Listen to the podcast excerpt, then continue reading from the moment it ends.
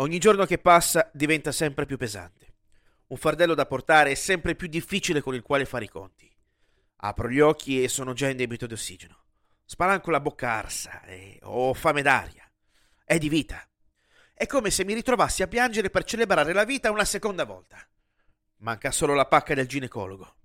In compenso c'è quella lisergica del mix di LSD e cannabis che mi sono sparato la sera prima, eh? Il tutto accompagnato da uno stordimento alcolico che ha alterato la dolorosa percezione di un mondo infeltrito nelle emozioni e nei sentimenti. Il mio nome è Johnny Benderland. Sono un attore di successo. E quando non sono impegnato a recitare in film che diventano quasi sempre dei successi a botteghino, suono la chitarra con il mio gruppo rock, i Deadskins. Mi ritrovo mal piegato su una poltrona che ad occhio e croce sembrerebbe dell'Ottocento. Un'improvvisa ed acuta fitta alla schiena mi sorprende, facendomi scattare in piedi come un soldatino di latta. Barcollo e cerco di stare in piedi mentre la stanza intorno a me inizia a ballare come se fossi dentro ad una lavatrice. Mi ritrovo a sfondare una porta a specchio con la testa. In pochi istanti inizio a sanguinare dalla fronte. E inizio anche a ridere senza un motivo. Una risata vacua, priva di reale significato. Una sorta di reazione improvvisa ad una situazione sulla quale non ho il minimo controllo, né mentale né fisico. Mi ritrovo con una lunga lacrima di sangue che mi riga il volto. Un'immagine in bilico tra il sacro e il profano. E il dolore che esplode come una bomba al fosforo che incendia e incenerisce la mia coscienza. Continuo a ridere di quella situazione assurda e del fatto che non ci sia nessuno che possa portare una parvenza di normalità in tutto questo contesto. Mi sento stanco, debole. Decido quindi di abbandonarmi al sonno. Riapro gli occhi molto dopo, completamente confuso. Probabilmente mi sono anche pisciato addosso. In testa una cozzaglia di ricordi mescolati alla bella e meglio, senza alcun filo cronologico. Provo a rimettermi in piedi, sperando che le gambe reggano il mio svogliato tentativo di tornare alla normalità. Mi affaccio alla finestra e i miei occhi vengono bruciati dalle luci natalizie che, ad intervallo intermittente, mi ricordano che sta arrivando il compleanno di Cristo. Cerco di riprendermi e mi do una rapida sistemata alla camicia nera. In bocca ancora il sapore ferroso del sangue. Prendo la mia chitarra e mi sedio accanto ad un televisore degli anni 50. Sul parquet due corpi femminili, storditi dal mix di alcol e da quei lisergici liberatori delle coscienze. Corpi nudi, dalla pelle candida ed immacolata. Le mutandine coprono pudicamente le parti intime, mentre una delle due si gira su un fianco in una strana smorfia. Respira ancora. Ok, tutto nella norma. Nessun guaio all'orizzonte. Almeno per ora. Prendo la mia chitarra ed inizio a suonare un brano che avevo iniziato a comporre nel bus con il quale toccherò in tournée tutti gli Stati Uniti. Non gli ho ancora dato un nome, come non sono ancora riuscito ad affibbiargli un testo che potesse essere abbastanza coerente con le sensazioni che albergano nelle pieghe più profonde del mio animo. Accendo la televisione e tolgo il volume. Il plettro continua a far vibrare le corde. Le mie dita toccano i capotasti della chitarra, creando note ed assoli. Le immagini scorrono sullo schermo illuminano la stanza immersa in un buio quasi spettrale. Danno un colore sintetico alle emozioni che si vivono in quella stanza. Rassegnazione, stanchezza, stordimento, dolore, pena, ricerca della redenzione, un tuffo all'interno della dannazione eterna, una sorta di refugium peccatorum di chiusa alla musica come mezzo di espressione. E non musica normale. O almeno non quella merda che passa ogni giorno per radio e che la gente si ostina a definire musica ma qualcosa che, nel bene o nel male, è legata ad un periodo lontano. Un qualcosa con la quale la gente rievoca ricordi, sia belli che spiacevoli.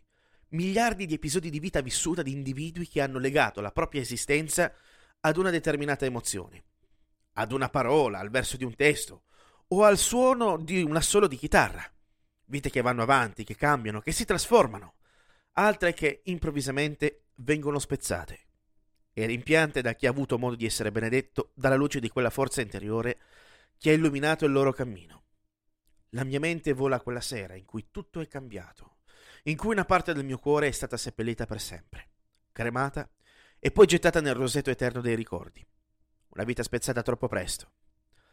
La TV trasmette immagini di famiglie felici, situazioni perfette di spaccati di vita al limite del plastico, provenienti da anni che sembrano ormai lontani anni luce dal nostro presente. Guardo la mia mano destra che impugna il plettro e fa vibrare le corde. Lo smalto nero sulle mie unghie si sta togliendo. Ho le mani rosse e gonfie. Prendo la chitarra e la lancio via contro il muro. Forse si è spaccata, eh, forse no. Non me ne frega un cazzo. Fisso il vuoto con fare apatico per oltre 20 minuti.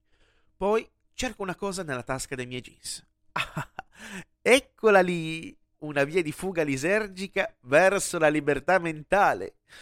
Mi giro e accanto a me c'è un carrello su cui sono appoggiate alcune bottiglie di alcolici. Ne afferro una di Jack Daniels, appoggio la pastiglia sulla lingua e la butto giù insieme ad un'abbondante quantità di whisky.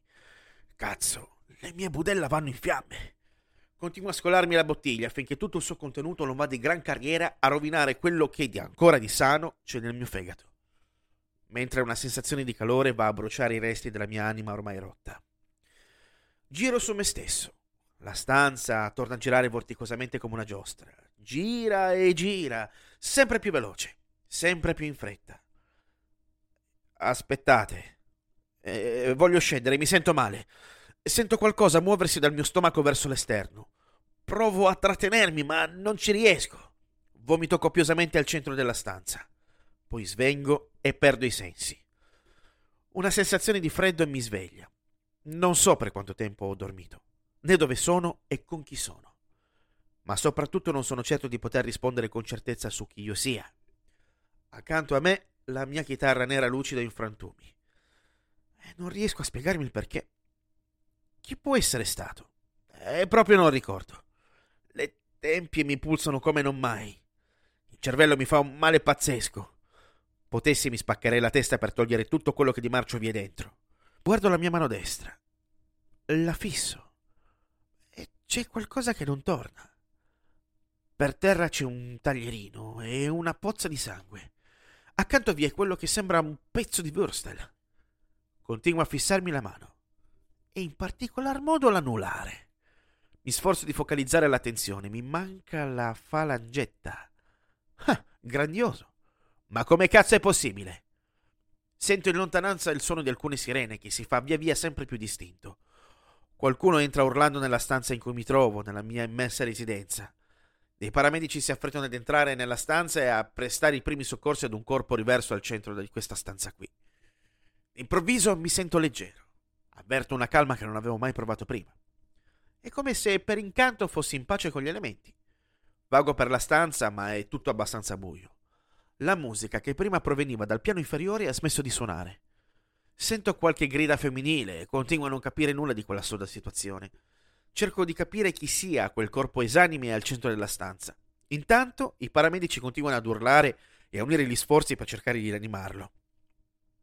Uno si avvicina alla pozza di sangue nella quale giace quella che era la falangetta dell'anulare del mio dito destro. La raccoglie e la mette in un sacchetto di plastica con molto ghiaccio. Ma non ha un bell'aspetto. Ora riesco a vedere un po' più del volto del ragazzo al suolo. Ha il viso cianotico ed una pozza di vomito bianco accanto alla faccia. E una goccia di sangue che dalla fronte gli è colata fin sopra il setto nasale. Un particolare che non passa inosservato. I paramedici sono chini su quel corpo e cercano di rianimarlo con, de- con un defibrillatore. I presenti nella stanza guardano la scena increduli.